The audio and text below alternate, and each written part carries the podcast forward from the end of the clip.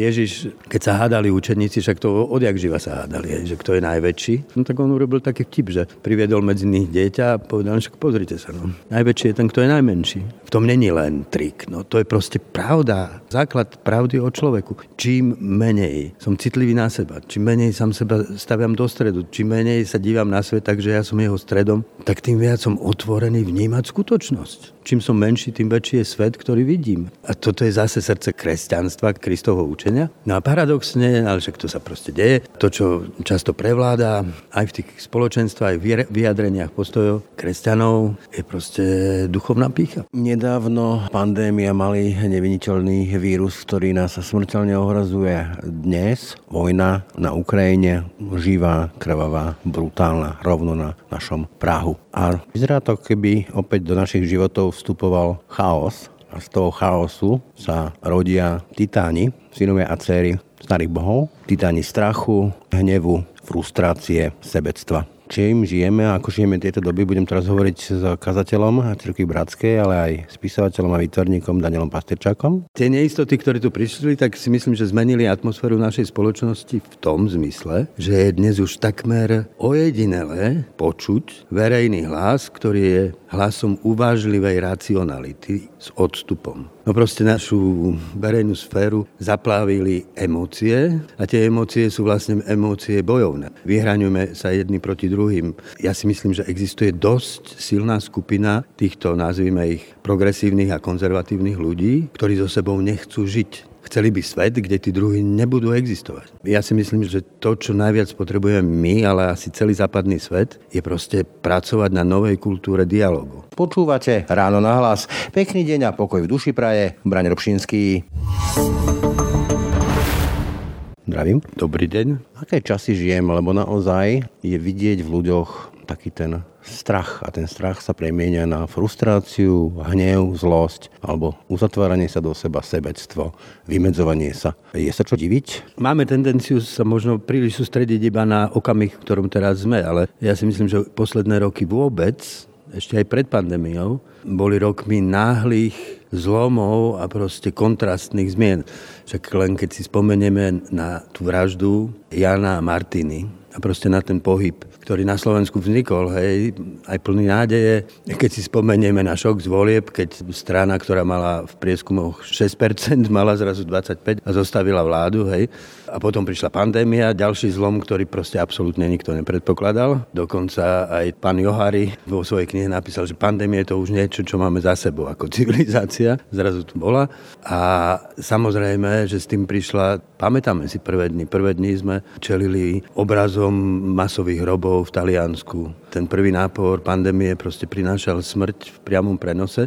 Strach. A z toho sa rodiaci strach. A z toho strachu potom rôzne obrané mechanizmy a reakcie. Hej, že v časti spoločnosti to vyvolalo na chvíľu solidaritu, možno aj na dlhšie. A teda taký ten náš individualizmus zrazu dostal taký ten komunitný charakter, že však musím čo najlepšie dodržiavať tie stratégie lekárov, aby som chránil aj ostatných, ale možno ešte väčšia časť spoločnosti zareagovalo hnevom a hlavne popieraním popieranie, že to neexistuje. Proste živná pôda pre tie konšpiračné teórie, ktoré sa vyrojili, hej, kde dokonca videl som video, kde, kde Billa Gatesa spojili s pápežom, že oni sa spikli, akože, aby teda svet vystavili... Svetový poriadok, hej? hej a vymysleli si tú pandémiu a tak ďalej. No a proste to nejak prebieha, však pandémia vlastne v istom zmysle stále je. V Číne, keď čítam tie správy, tak tam je to akože úplne, ako to bolo v tých najostrejších dňoch u nás. No a keď k nám prišla ako keby úľava, no tak potom sa stalo niečo o mnoho, o mnoho, o mnoho strašnejšie. Vojna. Vojna. Ale vojna, ktorá proste mala a dodnes má v sebe hrozbu svetového konfliktu, tretej svetovej vojny. Však ja sa nepamätám počas svojho života, že by niekto sa tak často každý druhý deň vyhrážal akože jadrovými zbraňami. A to, že sa vlastne zrodila tá urazenosť ruskej duše, teda vtelená v Putinovi, ktorá eh, vidí jediné riešenie v tom, že proste Rusko nadobudne pozíciu veľmoci a narratív, ktorý si zvolí nakoniec je proste náboženský narratív, že Rusko je proste tá kresťanská krajina s tým pravým akože kresťanstvom pravoslavným, ktoré zachráni svet pred skazeným, dnes už satanistickým, dnes sa už používajú slova satanisti. Hej. Čiže toto k nám vtrhlo A ja dodnes cez deň, keď si spomeniem na to, že to je tu, tak to vo mne proste vyvoláva stále ten pocit akože takého zlého údivu. Na druhej strane si uvedomím, že je aj zlé to, že že my si na tú vojnu zvykáme. Ja som preto zámerne zvolil tú analogiu chaosu, lebo keby sa vynorili tí titani z minulosti, niečo, tá vojna v takej predstave, ako sme poznali z tých čierno dokumentov a fotiek, pandémia ako nejaký vírus, ktorý nevidíme a zabíja. A ja sa už nedivím, že ľudia majú strach. Majú strach a už to vidíme aj na tej spoločnosti, ako keby sa začala rozpadať to pradivo vzájomnej dôvery, spolupráce a chápania sa. Áno, to bolo narušované už aj predtým. Ja osobne si myslím, že vlastne v tej propagandistickej vojne Putin a jeho ľudia akože využili istú polarizáciu, ktorá na západe už narastala. Ešte však my počas tých dvoch akože vlád SDKU sme prežívali proste politiku, v ktorej existovala stredová strana, kde sa tieto akože, ako sa tu dnes hovorí, hodnotové témy vo svojich vyhranených polohách diskutovali vo vnútri tej strany a nemali sme ešte ten zážitok takých otvorených kultúrnych vojen čo vlastne v Amerike alebo aj v iných západných zemiach už prebiehalo. A ja si myslím, že jednoducho Putin si jedného dňa všimol, že však to oni sú rozdelení, treba to len živiť. A už skôr, ako prišla pandémia, až skôr, ako stala tá vojna, však najprv bola anexia Krymu, tak ľudia ako Dugin a podobní ideológovia vlastne to rozputávali. Však patriarcha Kiril povedal, že Ukrajina proste je skazená, pretože tam boli duhové prajdy pamätáš. No? Oni proste tento narratív rozvíjajú. Na moju hrôzu mnohí konzervatívni ľudia, dúfam, že ich je dnes menej, ten narratív prijali a v Putinovi videli akéhosi ochrancu. Hej? Je ich dosť aj u nás. Dosť u nás, no tak ja si myslím, že hlavný predstaviteľ toho, roky, rokuce, je Jan Čarnogurský. Proste Jan Čarnogurský, ktorý roky hrá na ruskú kartu a samozrejme práve toto kresťanstvo nie má takými ľuďmi ovplyvňované, to prijalo. No a to chcem len povedať, že okrem toho, čo sme povedali, tie vonkajšie hrozby, alebo teda aj vnútorné, lebo však tá pandémia tu prišla a vojna je na našich hraniciach a prichádzajú tu vlastne svetkovia tej vojny. Ukrajinci, ktorí prichádzajú od svojich najbližších ľudí. Ale okrem toho, tu počas týchto rokov narastalo to, čo hovoríte, že to rozdelenie spoločnosti. Podľa mňa to súvisí jednak s tým, že tá neistota, v ktorej sme sa ocitli, aj keď tie istoty, čo boli predtým, boli tiež len iluzívne, lebo neistota je s nami stále, hej. ale tie neistoty, ktoré tu prišli, tak si myslím, že zmenili atmosféru našej spoločnosti v tom zmysle, že je dnes už takmer ojedinelé počuť verejný hlas, ktorý je hlasom uvážlivej racionality s odstupom. No proste našu verejnú sféru zaplávili emócie a teda myšlienky alebo proklamácie, ktoré sú úplne zaplavené emóciou. A tie emócie sú vlastne emócie bojovné, ktoré sa vyhraňujú. Vyhraňujeme sa jedni proti druhým. Vyhraňovali sa antivaxery voči nám, čo sme sa nechali zaočkovať. Dnes nepochopiteľným spôsobom tu existuje, žije a proste bojuje skupina, ktorá dokáže ospravedlňovať Rusko. Hej. A však nedávno sme zažili tú vraždu v teplárni, hej, a proste jednak sme videli Alicrate na Slovensku akože 18-ročného chlapca, ktorý má proste spísaný manifest, ktorým chce zvrátiť svetový poriadok hej, a má tam vytipovaných ľudí, ktorých je treba zabiť, aby destabilizoval spoločnosť. No ale následne sme zažili šok z toho, ako tá spoločnosť zareagovala. Teda myslím teraz hlavne na tie vyjadrenia niektoré, ktorí prišli z cirkevných krúhov. No proste najtypickejší jazda, najhorší bol ten obežník. Rošov, hej. Ale mňa úplne fascinovalo to preklopenie narratívu, kde sa do roli obete postavila tá majorita, že ja som hetero, ja som tá dominantná väčšina, biela, najlepšie ešte rímsko-katolícka, ale aj tak som ja obeď, lebo mi idú po krku. Kde sa to berie, také tá rola obete, pseudo-obete, takéto lutovanie sa? No ja si myslím, že tým, že aj na tej strane obhajcov ľudských práv a LGBT+, ako sa dnes hovorí, aj, je strašne veľa hlasov, ktoré sú veľmi agresívne. Čiže mnohí, ja som to v niekoľkých kolách zažil v rôznych situáciách, ktoré tu nebudem popisovať, že urazení ľudia sú na jednej aj na druhej strane a jedni aj druhí sa cítia obeťami, pretože ja si myslím, že existuje dosť silná skupina týchto, nazvime ich, hoci to není presné, progresívnych a konzervatívnych ľudí, ktorí so sebou nechcú žiť. Chceli by svet, kde tí druhí nebudú existovať. Majiteľia pravdy, hej? Ja by som to nazval majiteľia spravodlivé emócie. Lebo to je to. A jedna aj druhá skupina sa cíti nadradená na tú druhú práve cez svoju spravodlivosť, lebo bojuje za správnu vec. Ale ja si myslím, že to, čo najviac potrebujeme my, ale asi celý západný svet, je proste pracovať na novej kultúre dialogu. Hej, že ak demokracia čo verím, je ten najlepší spôsob vládnutia, pretože nám zachováva dielčie slobody občianske, tak ona je možná iba v prostredí permanentného dialogu. A dialog neznamená boj v zmysle, že ja presadím svoj názor proti tvojmu, Dialóg znamená, že poctivo predloží každý svoj pohľad na vec, každý toho druhého z úctou vypočuje. Budeme hľadať momentálne fungujúce riešenie, alebo teda toho spolužitia, čo môže byť za 5 rokov niečo iné a ďalšie a ďalšie, ale musíme byť trpezliví a robiť tie kroky vlastne tak, aby sme tých druhých nevytlačili, pretože oni sa vrátia ako protiúder. A to znamená vlastne ale žiť s tým, že žiadna z tých skupín nikdy nebude úplne uspokojená. Ja mám taký obraz spoločnosti ako, ako si u Činžiaku, kde vedľa seba musia žiť jednotlivé tie partaje bez ohľadu na to, či sú rozvedení, ženatí, slobodní, moslimy, kresťania alebo čokoľvek iné. Ale v každom prípade to si vyžaduje nejaký typ veľkorysosti. A ja nerozumiem tomu, keď tá majorita, ktorá naozaj nemá dôvod sa cítiť byť ohrozená, tak neuveriteľne bojuje s tým pocitom ohrozenosti, nedokáže byť veľkorysa a povedzme, keď sa bavíme aj o cirkvách, strašne sexualizuje celý ten boj, ako keby sa to dalo redukovať, to posolstvo Ježiša na nejaké sexualitu normalitu sexualite.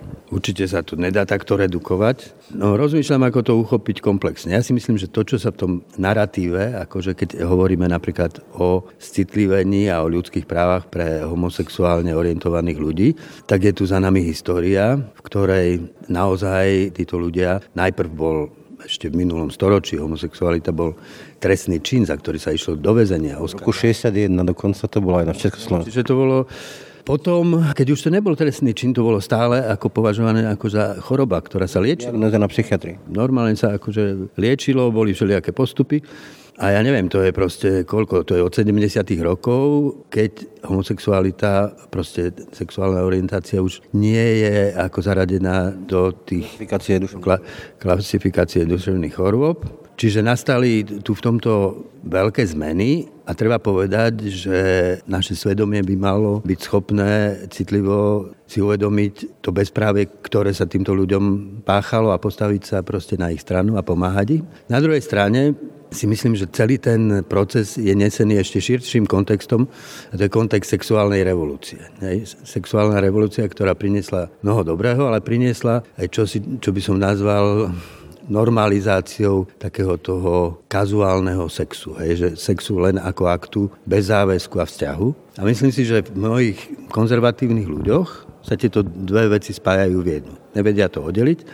A niekedy to aj tá druhá skupina vlastne takým spôsobom prezentuje. Čiže ja si myslím, že pretože, vieš, ja som na tom ťažko, lebo ja na jednej strane súhlasím s podporou tej LGBT menšiny, na druhej strane súhlasím aj s tým, že rodina, fungujúca rodina, kde sú si muž a žena verní, aj sexuálne, hej, že je naozaj základom zdravého rozvoja ľudí a spoločnosti. No a teraz mne sa zdá, že tu sa deje niečo, Chesterton povedal takú zaujímavú vetu, že heréza je pravda, ktorá sa zbláznila. Je pravdivá, ale nevšíma si nič ostatné. Hej. A mne sa zdá, že tu proste proti sebe stoja dve pravdy, ktoré obe platia, ale mali by sa objať a nájsť spoločnú cestu a dialog. Hej. Malo by to byť e, tak, ako vlastne to robil Ježiš. Neviem o tom, že by v tom kázaní nahore tam mal nejakých policajtov, ktorú mu zavistil účasť alebo selektovalo, kto mu tam príde, ale proste tou evangelizáciou to znamená, že osobným príkladom nie vnúcovanie. Áno, no to podstatné, čo povedal v Kazni nahore, je proste šokujúce a dodnes to, mám pocit, malá časť ľudí spracovala. On vlastne povedal, v zásade hlavná myšlienka celej Kazni nahore je, že náš problém so zlom nezačína tým, čo robíme, ale tým, ako myslíme, čo cítime a čo nesieme v sebe. Hej, že hovorí, že bolo povedané, nezabiješ, ale už ten, ktorý nesie v sebe nenávisť voči tomu druhému človeku a chce, aby nebol, je už na začiatku vraždy. Hej. Pamätám si na, mali sme taký rozhovor s Mišom Havranom o zle, myslím, že tak sa to aj volalo, že zlo. A bol tam pán Heretik, ktorý sa teda venuje tejto téme. A on tam povedal pre mňa dosť šokujúcu informáciu, že bol nejaký výskum, ktorý zistil, neviem na akej vzorke, tuším, že teraz strelím, ale veľké percento, tuším, že 60% ľudí mysli si predstavovalo, že niekoho zabili, proste detailne ako... Uvedené fantázie pred spaním, áno. a že si proste neprajú, aby niekto bol, hej. A on potom povedal, že je až prekvapivé, ako malo vražd sa pácha. Vieš, a keď si to spojíš s kontextom vojny, ktorá môže, chápeš, že to strašné, že tu žiješ normálne v miery, ľudia sa správajú k sebe ako ľudia a nastane moment, okamih, hodina a začne zabíjanie, ktoré sa stane normálnym, tak ja si pritom uvedomím, že to my všetci niekde v sebe nesieme, že sa to môže zobudiť ako temný démon, vieš. Teda, a to Ježišové je presne to, že nepracuj najprv na svojich verejných vystúpeniach, alebo iba na svojich vonkajších činoch, lebo to by mohla byť iba pretvárka, vieš že niekto sa tvári, aký je slušný, dobrý človek, aby iných oklamal a dosiahol svoje, ale musíš zostúpiť práve do tej temnoty, tam do toho svojho srdca, tam, kde... Sa, priepasti, hej? Do tej priepasti. A tak je to aj s vernosťou. Napríklad, keď hovoril o prísahe, tak hovorí, že však bolo povedané starým, že dodržíš svoju prísahu. Hej? Ale čo je prísaha? No, prísaha je len náš únik pred tým, aby sme hovorili pravdu. Hej? Keďže nehovoríme pravdu, tak potom musia existovať situácie, keď nejakým ústavným alebo akým spôsobom potvrdím, že ale teraz mi môžete veriť, teraz hovorím pravdu. Rozdiel medzi hambou a vinou je, že hamba je vlastne to, čo vidia ostatní. Ale mne sa páči ten výrok Jana Pavla II, že vlastne hranice medzi dobrom a zlom prechádza v srdci každého človeka. A nie je to potom o tom, že vlastne všetky tie vlastné, nespracované a nepriznané veci, ktoré v sebe máme, povedzme tie fantázie a povedzme, že sexuálne alebo iné, vytesňujeme tým spôsobom, že ich premietame na tých, ktorí sa nám nepáčia a chceme to regulovať zákonmi, trestami, postihmi, vytlačiť ich do spoločnosti? No deje sa to vtedy, a podľa mňa máš pravdu, deje sa to vtedy, keď e, my v sebe vedomie o tom, Popierame. poviem to na roviny, o tom zlé v nás popierame. Karol Gustav Jung napísal už staručky takú tenkú knižočku Prítomnosť a budúcnosť. A tam vyslovil akože celkom znepokojuje myšlienky. Povedal tam, že to, čo kresťania nazývajú dedičným hriechom, to je len veľmi zjemnelé vyjadrenie. Hovorí, že, že to zlo, ktoré vidíme vo svete a v našich dejinách, to, čo páchali naši predkovia, ich predkovia, čo sa deje, povedzme teraz v Rusku, alebo kde, hovorí, že tak to si potenciálne nesieme v sebe každý z nás. To, to sme schopní my. Toho všetkého sme schopní. A on dokonca tvrdí, že kým sa s touto temnotou v sebe, s týmto zlom nestretneme poctivo, tak akože nemôžeme ani dúfať v nejaký skutočný vývoj ľudskosti v sebe. Hej? A samozrejme, a to prvé, čo človek urobí, keď to v sebe potláča, zrazu sa rozdelí na dve bytosti. Jednu, ktorú má pred sebou skrytú, ako tieň, druhú, ktorú si predstavuje, že je on ten slušný, dobrý človek. A potom na tých ľudí, ktorí nejakým náznakom naznačia niečo, čo by možno aj on chcel, alebo niečo, čo ho rozčuluje, tak si zrkadlia ho. Aj, zrkadlia ho, no, tak si premieta vlastne to na nich. Aj, je to tak. No, to mi celkom potom aj vysvetľuje takúto podľa mňa jednu z najstrašnejších reakcií, aké som videl na vojnu na Ukrajine. A to bola jedna pani, ktorá protestovala na Českom Václaváku v Prahe. A keď, e, teda za neviem čo, všetko proti sankciám. A keď sa jej proste pýtali, že no ale na tej Ukrajine sa zabíja a zomierajú tam ženy ako vy a ich deti, ona reagovala veľmi prostou vetou. A mňa to nezaujíma, čo má do toho proste som tu ja a toto nechcem vidieť, nechcem o tom počuť, nechcem sa o tom rozprávať, to neexistuje. A keď to popriem, tak to nebude. to mi privolalo do mysli takú vetu od Simony Vejlovej, že ona niečo také napísala, že, že ohrozuje nás smrť a strach zo smrti vlastne v nás spôsobuje popieranie pravdy, lebo si proste nemáme odvahu si pripustiť celú pravdu o svojej smrteľnosti a krehkosti. A hovorí, že jediná cesta k tomu byť pravdivý je proste radikálne prijatie smrti. Vyrovnanie sa s ňou. Ona to dodáva, že jediná brána pravdy je Kristov kríž, čiže vlastne čím zrejme myslela práve to vstúpenie do života aj cez skutočnosť svojej vlastnej smrti, ktorú si v sebe stále nesiem. Myslím si, že čím hĺbšie je človek vyrovnaný so svojou smrťou a prijímajú ako niečo, čo je síce tajomné, ale čo môže objať a dôverovať tomu, tým viac môže byť slobodný od týchto popieraní a aj od týchto projekcií toho svojho strachu na iných. No. no len e, prečo potom e, naša spoločnosť a potom aj tí politici, ktorí na tom sa vezú a živia to, má taký neuveriteľne silný pocit, že napriek tomu, že máme sa pomerne hodne dobre Stačí, keď sa porozprávame so svojimi starými rodičmi alebo len rodičmi, mm-hmm. z akých pomerov vyšli a kde sme sa ocitli my. A napriek tomu tu vyťazí ten narratív, že už tu takmer ideme umrieť od hladu, od zimy, umrznúť.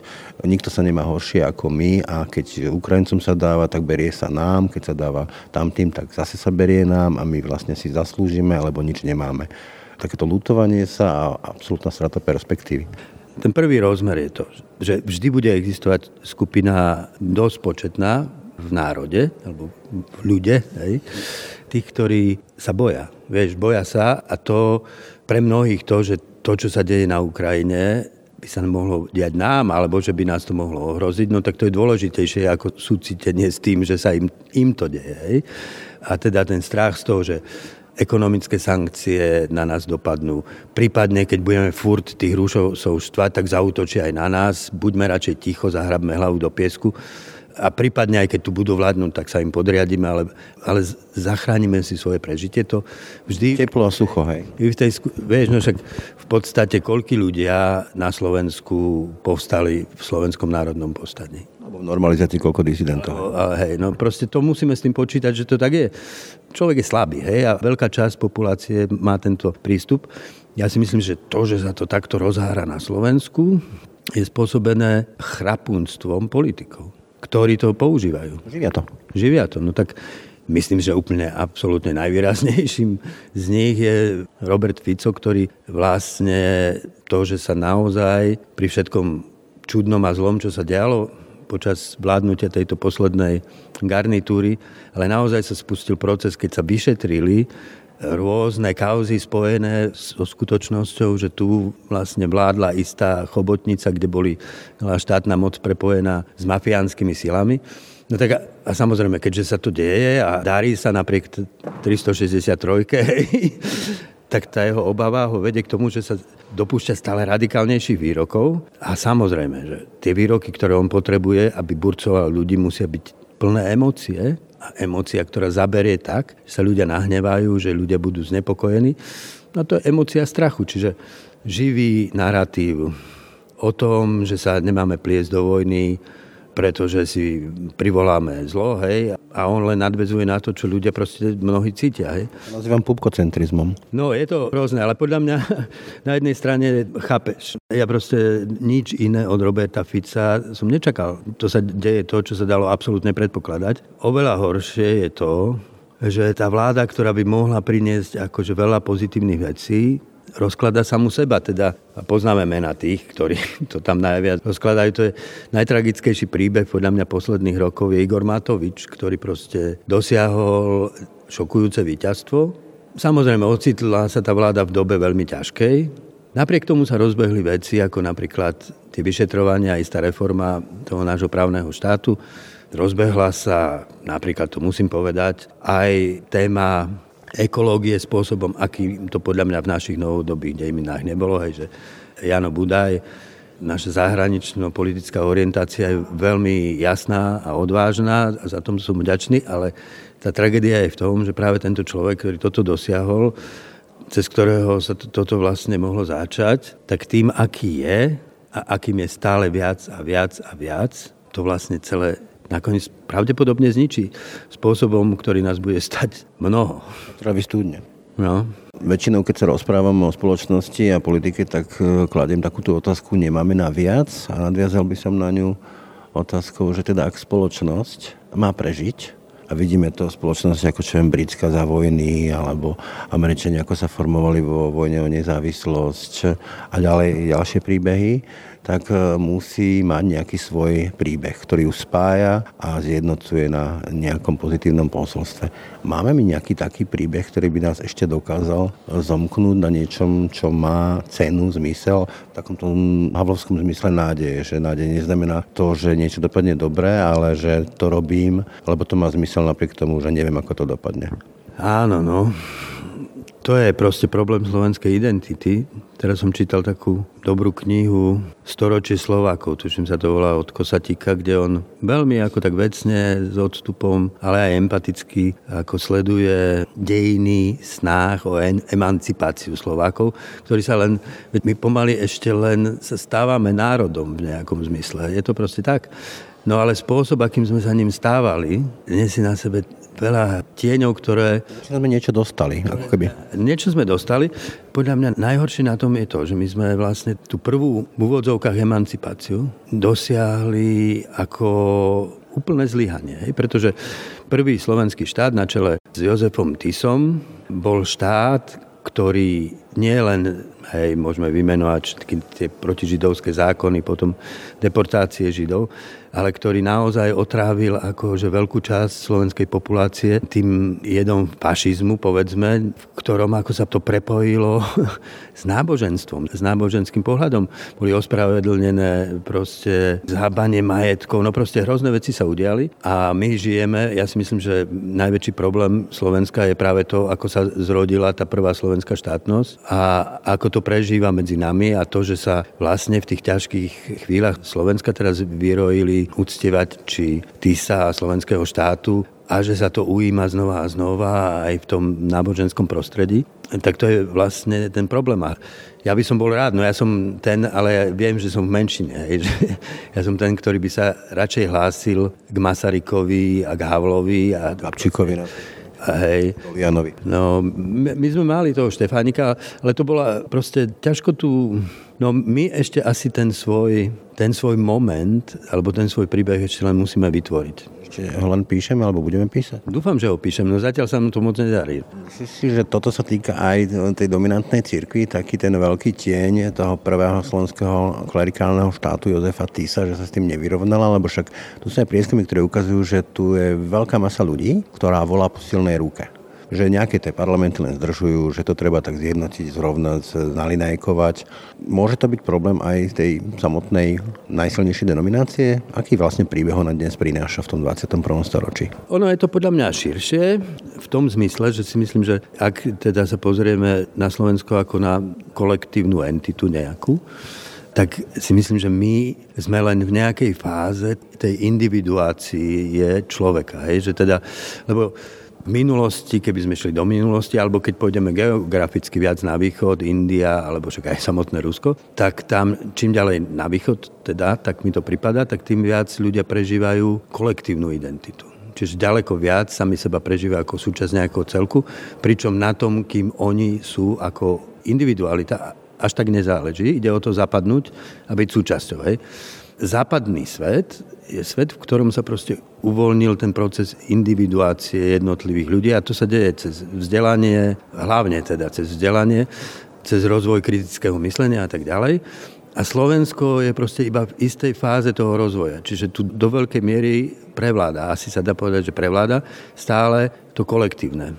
A kolektívne vedomie prirodzene chce vlastne toho proste toho vodcu svorky. Hej.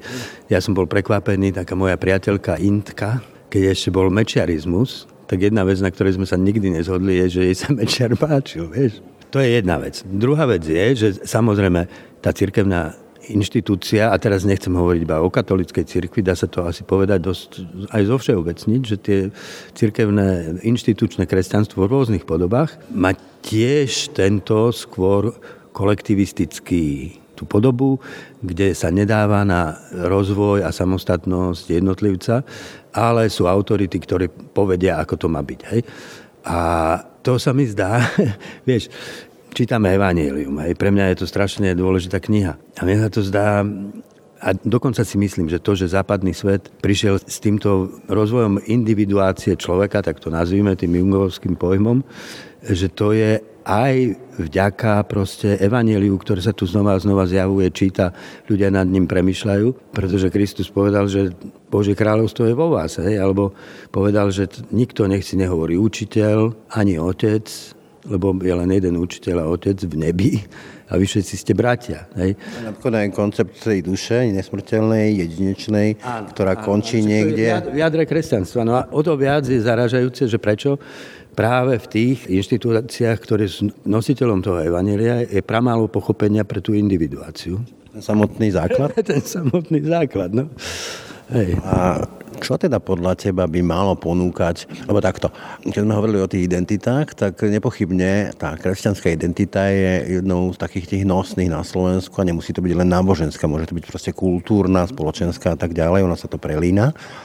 Čo by teda tá kresťanská identita, alebo kresťanstvo dnes tu u nás malo a mohlo ponúkať, aby to bol príbeh, ktorý by bol hodný toho 21. storočia, Slovenska 21. storočia v strede Európy a nie nejaké návraty k modelom z roku 1890 a podobne a podobne. Najprv poviem možno, že v čom si myslím, že taká tá aktívna a výrazná časť slovenského kresťanstva nezlyháva. Vieš, že nemôžeme nevidieť napríklad, že teraz pri tej vojne, že sa proste skutočne a v prvej línii často boli práve proste tieto cirkevné alebo reholné spoločenstva, ktoré sa zaktivizovali odvážne, išli na Ukrajinu proste a funguje to. Čiže v niečom tento rozmer sociálny alebo tej empatie s utrpením blížneho a tak ten žije a ten treba rozvíjať a to je niečo, čo musí byť nosné pre kresťanstvo, hej, že ako František hovorí, že církev je církvou chudobných, hoci ne všetci to radi počujú, aj medzi jeho vlastnými. Ale to, v čom vlastne kresťanstvo zaostáva samo za sebou, by som povedal slovenské, je práve v tom videní nielen pomoci slabým, ktorí potrebujú vlastne tú sociálnu pomoc, ale v ocenení jedinečnosti každej individuálnej osoby. Ocenení slobody, bez ktorej proste sa tá osoba nemôže rozvinúť. Ale to sa proste nedá bez toho, aby sme relativizovali svoj pocit vlastníctva pravdy, ktorá všetko vysvetlí. Je to možno aj o tom, ako to ja cítim, že akoby z toho slovenského kresťanstva, slovenskej verzie kresťanstva, alebo mnohých kresťanov, vanie strašný pocit nadradenosti a pýchy. Áno. Treba dodať, že toto býva neresťou takmer každej takej tej komunitnej identity, hej, tých sociálnych bublín. Hej, že? Ja sa pamätám, že ešte keď sme chodili na šupku a sme si mysleli, že sme umelci, tak na všetkých technikov, alebo koho sme sa divali s dešpektom, že tak to sú takí podľudia, že tu sú len inžinieri, hej, a my sme umelci. To je. No a to, že vo veľkom, ešte keď sa to spojí, vlastne s tým ako keby duchovným alebo sakrálnym rozmerom, že máme na svojej strane Boha, no tak to môže mať veľmi Niečo to A dosť odporné, vieš, že, a tu je ďalší paradox, vieš, že Ježiš, keď sa hádali učeníci, však to odjak živa sa hádali, že kto je najväčší, kto je najväčší v nebeskom kráľovstve, no tak on urobil taký vtip, že priviedol medzi nich dieťa a povedal, že pozrite sa, no. Najväčší je ten, kto je najmenší. V tom není len trik, no to je proste pravda. To je pravda, základ pravdy o človeku. Čím menej som citlivý na seba. Čím menej sám seba staviam do stredu, čím menej sa dívam na svet, takže ja som jeho stredom, tak tým viac som otvorený vnímať skutočnosť. Čím som menší, tým väčší je svet, ktorý vidím. Hej? No a toto je zase srdce kresťanstva, Kristovho učenia. No a paradoxne, ale však to sa proste deje, to, čo často prevláda aj v tých spoločenstvách, aj v vyjadreniach postojov kresťanov alebo veriacich, je proste duchovná pícha nadradí. Taký kontrast oproti údivu, čo by podľa mňa byť ten základ, ten údiv, že žasnúť. Áno. Dobre si mi nahral s tým dieťačom, lebo podľa mňa jednou z najväčších obetí ostatných rokov sú deti. Ja to vidím na tých svojich deťoch, že vlastne prišli v takom tom rozhodujúcom tranzičnom čase o všelijaké tie rituály, také tie školské besiedky, plesy, stúškové a tak ďalej. Do toho uzavriete sa od sociálna, ktoré deti potrebujú veľmi. Do toho veľká miera neistoty, ktorá vidia na svojich rodičov a zrkadlia to tých rodičia na nich. A ako by zostarli. Čo im vieme a máme ponúknuť? Čo im môžeme ponúknuť? Čo by sme im mali ponúknuť? Aby sme ich uistili. Ja v tom vlastne živím takú dôveru, vieš, že aj tie najhoršie veci, čo sa nám stanú, či už ako rodičom alebo deťom, ak sa k ním postavíme s otvorenosťou, s nádejou a tvorinovosťou správne ako k výzvam, tak v nás vytvoria proste hodnoty, ktoré by bez tej krízy nevznikli. Hej, že ja len tak mi napadlo, vieš, že proste obrovský boom umenia a literatúry nastal v tom najstrašnejšom čase hej, v západnej spoločnosti prvá, druhá svetová vojna. Šok z proste zloby človeka, čo všetko, rozvrat sveta. Proste z toho povstali akože nové, veľmi hlboké prúdy v poézii, v umení, v hudbe.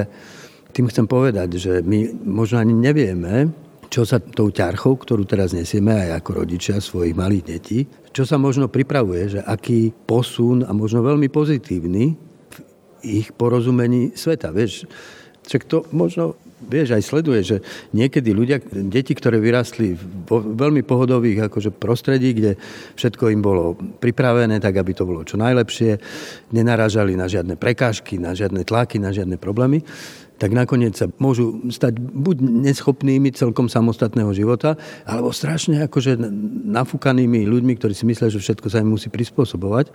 Ja fakt hlboko verím tomu, že, že tá kríza, vieš, keď sa dívam na Ukrajinu, je to niečo tak strašné ale pritom aj obdivujem to, že si aspoň nejaká tá duchovná časť z nich, lebo to je cítiť aj v tom Zelenskom, si živí v sebe tú nádej, dôveru, ktorá má takmer charakter istoty, že z toho sa zrodí v tých ľuďoch niečo veľké. Budúca Ukrajina, ktorá bude ďalej, ako bola predtým kedykoľvek. Verím, že sa môžeme takto na veci dívať s touto nádejou. Takže úplne na záver, v týchto neistých časoch, kde naozaj máme pocit, že také tie blahobytné mierové časy skončili, hrozia nám tu možnosti vojny a rôznych kríz a, a že bude zle sa tu šíri taký narratív. Kde brať tu nádej, kde uberieš ty? Či taký ten ústredný point a srdce tej nádeje by malo byť? No, ja obnovujem nádej každé ráno na balkóne so šálkou kávy, meditácii, v meditačnej modlitbe a tá modlitba, tá meditácia pre mňa znamená nejakým spôsobom si úplne uvedomiť transcendentnú prítomnosť, z ktorej mám všetko svoje bytie. A v tom je nejakým spôsobom zahrnuté aj vedomie a súhlas, že som súčasťou dejín človeka so všetkými mojimi predkami, so všetkým strašným, čo sa tu udialo, aj všetkým, čo sa okolo mňa deje, ale aj so všetkým krásnym a nádejným, čo si v sebe nesieme a obnovujem tam dôveru v tomto kontexte, že ten príbeh má zmysel a že ten príbeh má zmysel aj v mojom vlastnom živote a ujasňujem si znova a znova, že aby som ten zmysel naplňal, tak potrebujem žiť nie pre seba, ale pre to, čo ma presahuje. Že znova obnovujem svoj záväzok byť pravdivý, aj keby ma to ohrozilo, dávať prednosť tomu, čo vnímam, že je dobre, čo je láskavé, pred svojim vlastným egoizmom alebo záujmom, trvať na slobode ľudí, aj vtedy, keď s nimi nesúhlasím. Vieš, a že vtedy viem, že keď takto budem žiť, hoci nepoznám ten príbeh, ktorý sa píše v mojom živote, netvorím ho ja, tvoria ho udalosti, o ktorých nič neviem, tak viem, že keď do tej situácie vstúpim, tak keď budem takto jednať, tak budem verný tomu zmyslu. No a to je moja viera v Boha. No. Čiže na to, aby človek nestratil nádej, nepotrebuje vedieť, ako dopadne ten aj jeho príbeh? Vieš čo, ja to poviem tak, ja si myslím, že na to, aby ten príbeh mal zmysel, potrebujeme, aby bol zatajený. Ak je to tak, že zmysel človeka je v tom, aby sme sa stali dobrí iba pre dobro samo, pravdiví, iba pre pravdu samu. Čiže nie preto, že keď budeme dobrí a pravdiví, tak to dopadne dobre. Tak musíme žiť v zatajenom svete, dokonca musíme žiť v situáciách, keď niekedy musíme čeliť tomu, že práve preto, že som bol verný pravde a dobru, tak sa mám zle. A narážam. Lebo vtedy sa povedzme si to takto, no ide o to, aby sa z toho cicavca, ktorým sme, zrodil človek. S dôstojnosťou. S dôstojnosťou a so zmyslom, ktorý je založený nie vo mne, v mojom biologickom byti a trvaní na svojom vlastnom prežití, ale v tom, že žijem preto, čo je absolútne, čo ma presahuje. A to mám v sebe, vnímam to, iba čiastočne, smerujem k tomu, ale je to zadané presne tými súradnicami pravdivosti, dobrotivosti, láskavosti, slobody, Toľko Daniel Pastierčák, ďakujem za rozhovor. Ďakujem. Pekný deň a pokoj v duši praje. Braň Robšinský.